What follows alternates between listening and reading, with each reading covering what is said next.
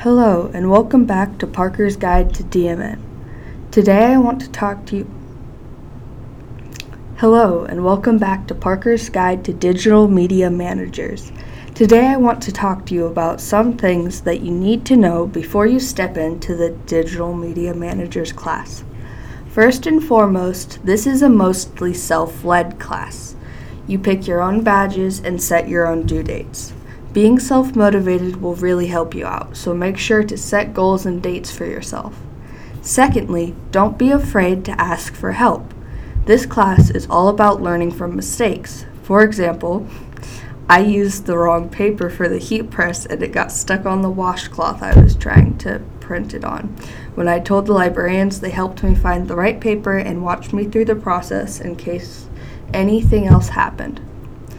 Third, you're going to have to be patient when people come in for help. Most of them have probably never used the technology that they're asking about.